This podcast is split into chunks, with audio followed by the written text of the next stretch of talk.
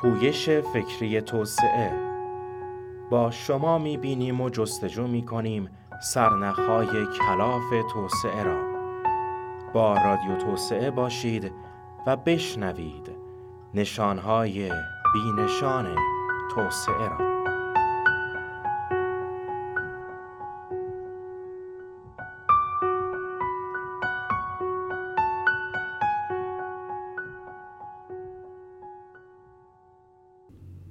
دختری به نام ماهسوری دختری که با زیبایی خیره کنندهش به ماه فخر میفروخت.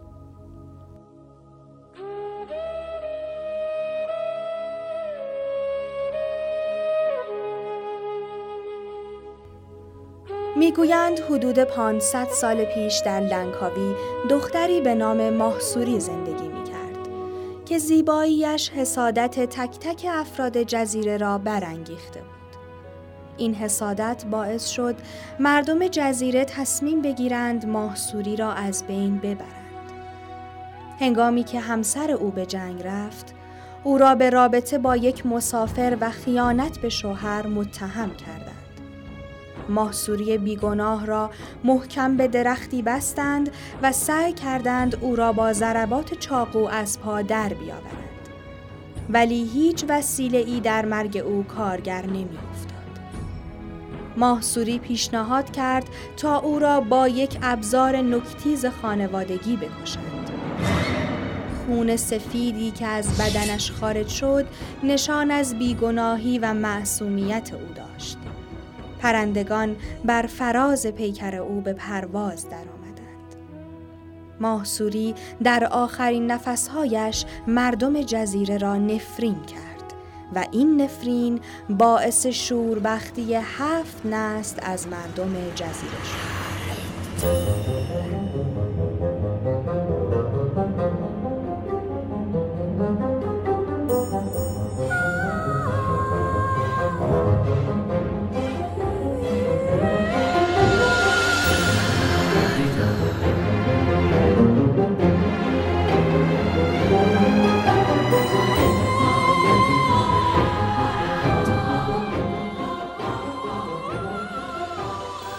در لنکاوی پای صحبت هر یک از مردم محلی که بنشینید افسانه ماهسوری را برایتان تعریف خواهد کرد.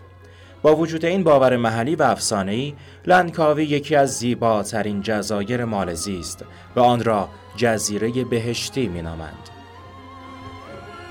جالب است بدانید مردمی که نفرین ماهسوری را پشت سر خود دارند نماینده ای را به پارلمان مالزی فرستادند. که توانست با اندیشه ای منسجم و مبتنی بر آزادی های اقتصادی به شخصیتی ماندگار در تاریخ مالزی تبدیل شود.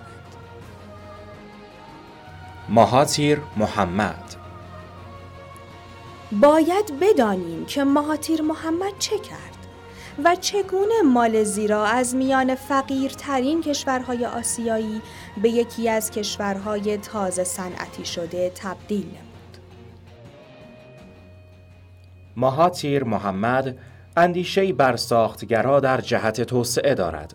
یعنی معتقد است دولت میبایست نقشی فعال در توسعه کشور داشته باشد و از چیزی که خود وی نام آن را حمایتگرایی سازنده می‌گذارد دفاع می بنا به اظهارات مهاتیر محمد، دولت در زمینه هایی که بخش خصوصی فعال است وارد نمی شود و سرمایه گذاری نمی کند.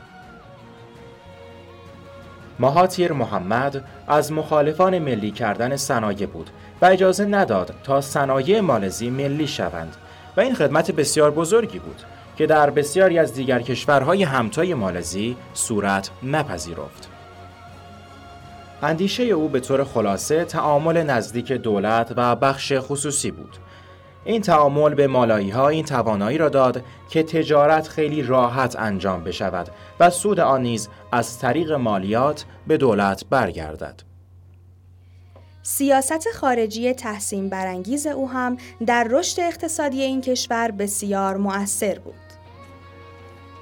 وی در سالهایی که کشورهای توسعه نیافته عامل توسعه نیافتگی خود را به گردن عوامل خارجی میانداختند راه تعامل با دنیا را برگزید و نشان داد که از مزیت‌های تجارت خارجی استفاده کردند و در عین حال امتیازهایی به این کشورها دادن بیشتر در جهت استقلال و البته رشد اقتصادی است. او به جای محکوم کردن شرکت های چند ملیتی با یادآوری نقش این شرکت ها در افزایش اشتغال و انباشت تکنولوژی در این کشور با ایجاد محیطی امن و آرام شرایطی را ایجاد کرد که در دوران حضور وی سیل شرکت های چند ملیتی به درون اقتصاد مالزی وارد شدند و به سرمایه گذاری پرداختند.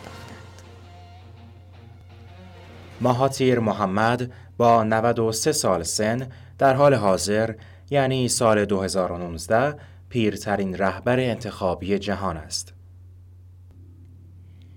دولت متحدی به نام مالزی تا قبل از سال 1963 وجود نداشته و از این سال دولت در این کشور شکل می گیرد و ایالتهای گوناگون تحت یک حکومت مرکزی ملی قرار می گیرند. این کشور تازه تأسیس اما با روند توسعه یافتگی سریع کشوری که به شدت از تنوع قومی برخوردار است در نظر مسافران چگونه کشور است؟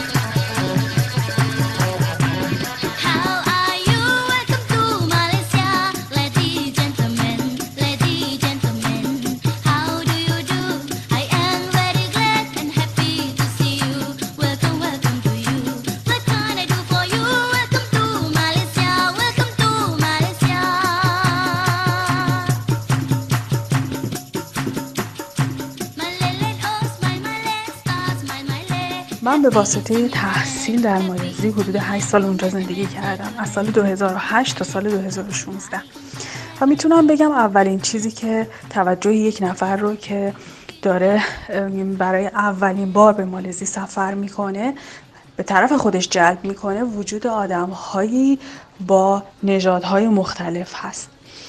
و سه نژاد که تعدادشون نسبت به نژادهای دیگه بیشتر هست مالایی چینی و هندی هستند که مالایی ها تعدادشون از بقیه بیشتره. بعد چینی ها و هندی ها هستن که هر کدوم از اینا توی دوره های مختلف تاریخی به دلایلی وارد مالزی شدن و الان همه اینها ملیت مالزیایی دارند و بقیه نژادهایی که می‌بینیم توی مالزی دارن زندگی می‌کنن کسایی هستن که الان به واسطه کار یا توریستی دارن توی مالزی زندگی می‌کنن و واقعا تعداد اونها هم کم نیست. اروپا یا کشورهای آدمایی از کشورهای خاور میانه که بیشتر عرب ها هستن که برای تحصیل اونجا زندگی می‌کنن. ایرانی ها آفریقایی ها که برای تحصیل اونجا هستن. و هر ملیتی که واقعا به ذهن آدم برسه داره اونجا زندگی می‌کنه. و نکته جالب توجه برای من این پذیرش خود مالزیایی ها از این بودن افراد با ملیت های دیگه است که به نظر من این عامل موفقیت و رشد کشور اونا هست. مثلا من مقایسه می‌کنم با کشور خودمون می‌بینم. ما حتی تو کشور خودمون کسایی که حالا بیشتر مهاجرایی که ما تو کشور خودمون داریم از افغانستان هستند و واقعا بعد از گذشت این سالها ما نتونستیم هنوز افغانستانی ها رو به عنوان کسی که می‌تونه حقوق برابر با ما داشته باشه و ما با صلح و صفا در کنار هم زندگی کنیم ما نتونستیم اونها رو بپذیریم. گرچه توی مالزی هم خیلی خیلی وقتها من اینو میشنیدم که می‌گفتن که آره گرچه اینا در ظاهر اومدن بقیه رو پذیرفتن و واقعا هنوز اون حالا پست های کلیدی کشورشون و کارهای دولتیشون به دست خود مالایی ها هست ولی بازم من همین به نظر من همین ظاهر آرومی که همه چیز داشت همون به ظاهر آرامش رو هم به نظر من می‌تونیم بگیم که عامل موفقیت و پیشرفت اون کشور بوده. و چیزی که من واقعا در مورد کشور خودمون نمی‌تونم در موردش به این راحتی حرف بزنم. حتی ما نتونستیم ظاهر پذیرش یک کسایی که حتی همزبون ما هستن رو ما داشته باشیم. در صورتی که کسایی که توی مالزی دارن زندگی می‌کنن خیلی ها توی یک جمع ممکنه هیچ کدوم زبان مادری یکسانی نداشته باشن و همه فقط انگلیسی هست که اونجا زبان مشترک یک عده آدم هست. و این به نظر من عامل موفقیت اون جامعه.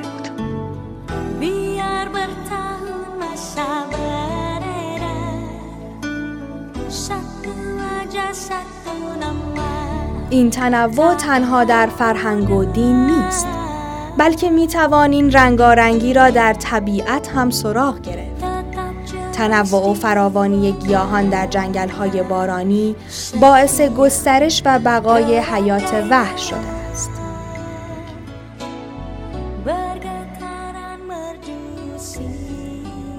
پروانه راجا بروک با بالهای مخملی سیاه با حاشیه سبز براق بر بالای سر خرس خورشید پرواز می کند. این کوچکترین خرس دنیا با هلالی به رنگ قهوه روشن مایل به زرد روی سینهش به درختان کاکائو و نخل دست برد می‌زند. کمی آن طرفتر موشاقوی افسانه ایستاده است. او قهرمان بسیاری از داستان هاست و آمده است با شجاعت و زیرکی خود جانوران بزرگتر را فریب دهد.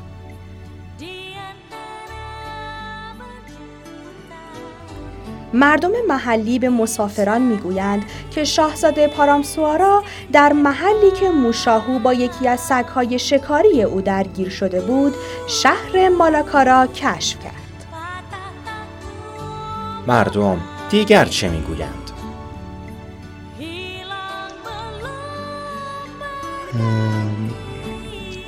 مالزی کشوریه که آدم ها با سلیقه های متفاوت دیدگاه های متفاوت می‌تونن با هم زندگی کنن در کنار هم. و به نظر من کشوریه که جهانهای متفاوتی در کنار هم هستن بدون اینکه کاری به هم داشته باشن. از یک جنبه این کشور کشور آرومیه. به دلیل اینکه انگار با توجه به تاریخ مالزی و با توجه به شرایط متفاوتی که ایجاد شده چه از لحاظ سیاسی چه از لحاظ اقتصادی و چه از لحاظ اجتماعی و جامعه تصمیم گرفتند این جهان ها و این مردم در قشرهای متفاوت و گروه های متفاوت با همدیگه کاری نداشته باشند. و در کنار هم زندگی کنن و بدون اینکه هیچ گروهی وارد گروه دیگه ای بشه و یک گفتگو یا یک در واقع تقابل ایجاد بشه. یعنی نه گفتگوی انجام میشه نه تقابلی. از جنبه های متفاوتین خیلی خوبه. از جنبه های از جنبه دیگه ای یک جدایی بسیار عظیمی بین این گروه ها وجود داره. این چهار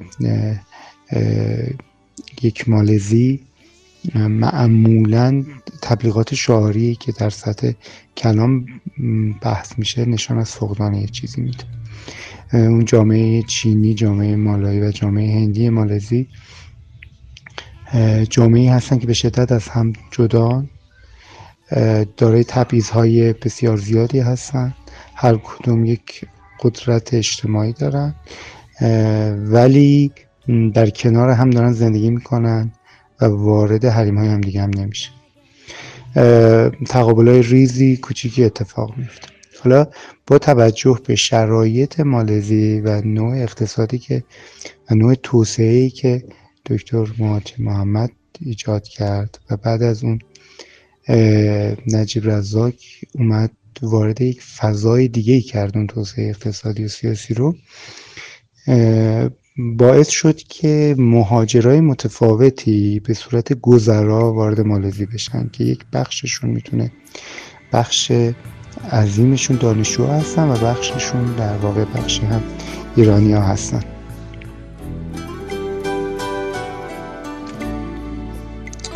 خب خودت می‌دونیم این گروه های مهاجر هم درست هر کدوم شدن گروه های کوچیکی که مثل همون گروه های هندی چینی و مالایی.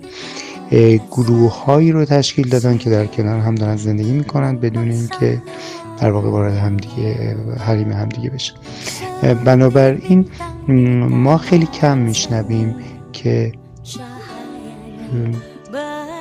ایرانی ها و قشر دانشجو وارد فضای مالایی ها شده باشن به صورت خیلی عمیق یا گروه های متفاوتی.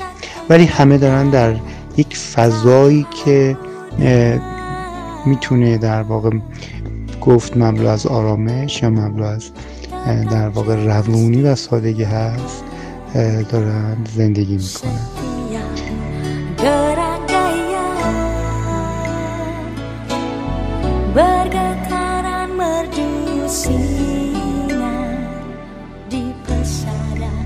مقصدی زیباتر از با هم بودن نیست. همسفر ما باشید با رادیو توسعه. تهیه کننده پویش فکری توسعه. صدا پیشگان مهدخت چرخشت.